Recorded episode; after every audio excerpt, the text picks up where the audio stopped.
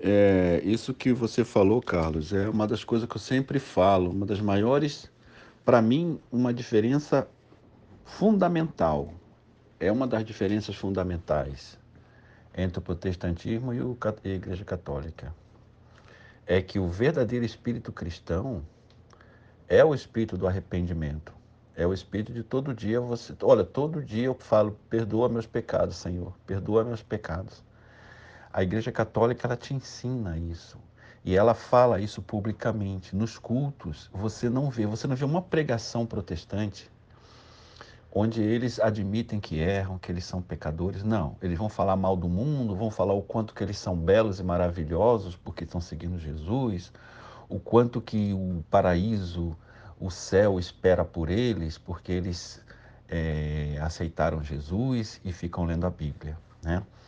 E nunca, dificilmente você vê um protestante, uma pregação, eu nunca vi, eu nunca vi uma pregação de um pastor onde eles se colocam como pecadores, como pessoas que precisam da misericórdia divina. Não, Jesus me salvou, eu sou o fodão, eu sou o bonzão, entendeu? E nós somos é, diferentes da, dos, dos, católicos que bebem e fumam, eles sempre ficam nesse negócio de beber e fumar. Quer dizer, o cara não bebe, não fuma, e lê a Bíblia, ele já acha que é suficiente para ir para o céu. Quer dizer, o nível deles, eles não entendem nada de santidade, eles não entendem nada. Eles não têm a noção, o senso de proporção do pecado e, do, e, do, e da pureza que você precisa alcançar para ser santo. Eles não têm não fazem nem ideia disso aí. Não fazem ideia, porque eles não sabem, eles não têm santidade, eles não têm santos, eles não, não conhecem a vida dos santos, né? Eles não sabem nada. Então é assim, a pior pobreza, é o maior engano demoníaco é, é você entrar nesse, nessa esfera de pensamento protestante, entendeu? E, e, a gente tem que jogar sempre isso na cara deles, porque eles pensam, né, eles não entendem nada de santidade. E é, é uma atitude humilde. Você vê, é uma atitude satânica o cara achar que já é puro, santo e perfeito. O que, que é isso aí? Isso é pensamento demoníaco, né? Um cristão, a base do cristão é, é não, não merecer nada. Os santos, com, mesmo de sétima morada, morreram pedindo perdão a Deus, por se achando indigno de serem salvos. Você vê a diferença um, do catolicismo para o protestantismo. Agora, no meio, você tem uma mistura aí de, de protestante médio com católico médio, que mais ou menos não muda muito. Aquela, aquela esfera de ignorância que, que tanto um lado quanto o outro não entendem nada da verdadeira vida mística, né? de um verdadeiro cristão. Esse é o problema. Por que, que eu tenho essa teoria, que eu já até já falei em lives, de que esse negócio de autoajuda, esse negócio de pirâmide, é tudo, veio tudo do protestantismo. Porque é aquela coisa, né? Se você acredita que você é puro e santo, pronto, você é puro e santo. Basta você se autoconvencer disso. E o que, que são as pregações protestantes? Autoconvencimento o tempo todo é aquela coisa, o pastor te convence, você convence o seu irmão do lado.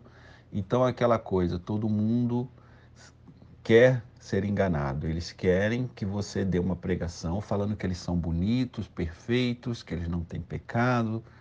E é o povo mais é, voltado para a forma externa que existe, é o protestante, voltado para roupa bonita, para carro de luxo, para dinheiro. E essa teologia da, da, liber, da, da prosperidade aí está cada vez crescendo mais, porque é isso que o pessoal quer ouvir. E eles foram os pais desse negócio aí de, de pensamento positivo, é, autoajuda, esse negócio de, de coaching também, que eu não, não sou muito ligado com isso aí, porque esse negócio de você ficar se convencendo de que você é o bonzão, todos os dias, sob todos os pontos de vista, vou cada vez melhor. Não tinha um cara que falava isso nas rádios? Isso aí é positivismo, isso aí é, é, é, é pensamento autoenganatório, que é a chave do que é o centro do pensamento protestante. Ou seja, eles, eles adoram uma mentira, eles adoram o pai da mentira. Né? E aí, com essa base é que surgiu o calvinismo. Por quê? O calvinismo, ele fundamenta, ele justifica o fato de você ser pecador, entendeu? Então, como Deus já te escolheu, você já é um eleito, independente do que você faça. Então, aquela pessoa que é bonzinha com os outros, mas se Deus não escolheu ela, vai para o inferno. E você, que é um filho da puta safado, mentiroso, né? Você foi escolhido por Deus, então você está salvo. Então, daí surgiu o calvinismo, saiu a predestinação absoluta, surge todas essas aberrações, cada vez maiores aberrações, entende? Ou seja, a mentira é constitutiva do protestantismo. Pois é, eles, é, o que define o lado de Deus para eles é não fumar e não beber. Então, se o cara já, já é um cara que não tem esse tipo de vício, aí muito mais ainda ele vai se sentir confortável nessa fé protestante, porque ele já se sente um escolhido. E ele acha assim: não fumo, não bebo, não me prostituo, não trai minha mulher, pelo menos, né? É, já tá bom, né? Mas ele, ele pode, ele acha que ele pode mentir, ele acha que ele pode enganar as pessoas, ele acha que ele pode caluniar, cometer falso testemunho contra a Igreja Católica, entendeu? Ele acha que aquela Flor Delis, que, que ela fez? Ela achava que ela podia fazer isso com o marido dela, que ela estava salva.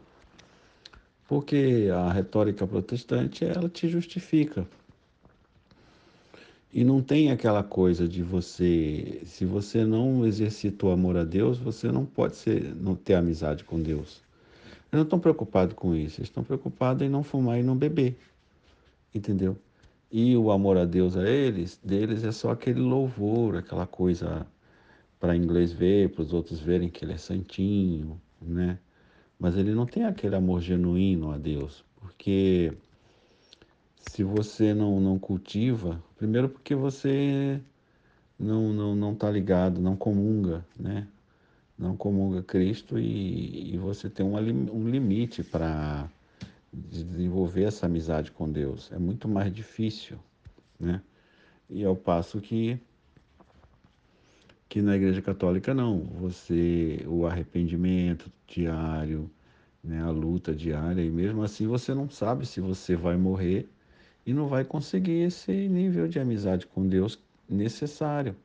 Mas eles não, para eles é coisa jurídica. Jesus já me salvou e pronto. Eles não, eles não vê a coisa como uma transformação de você se tornar como Cristo, como Paulo dizia que Cristo vivia nele, né?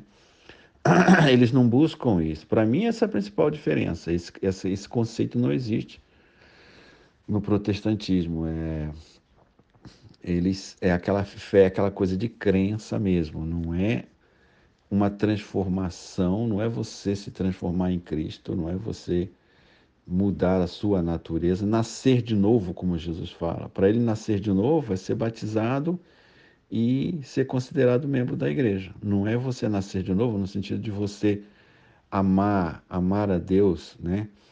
Sair do estado de morte para a vida, amando a Deus e aos irmãos, que é aquilo que João fala, que é aquilo que Adão o que a morte de Adão foi que ele perdeu o amor de Deus, ele perdeu a luz divina. Ele não tem esse conceito, nenhum, nenhum, nenhum. É totalmente conceitual e externo, né? E totalmente jurídico a coisa.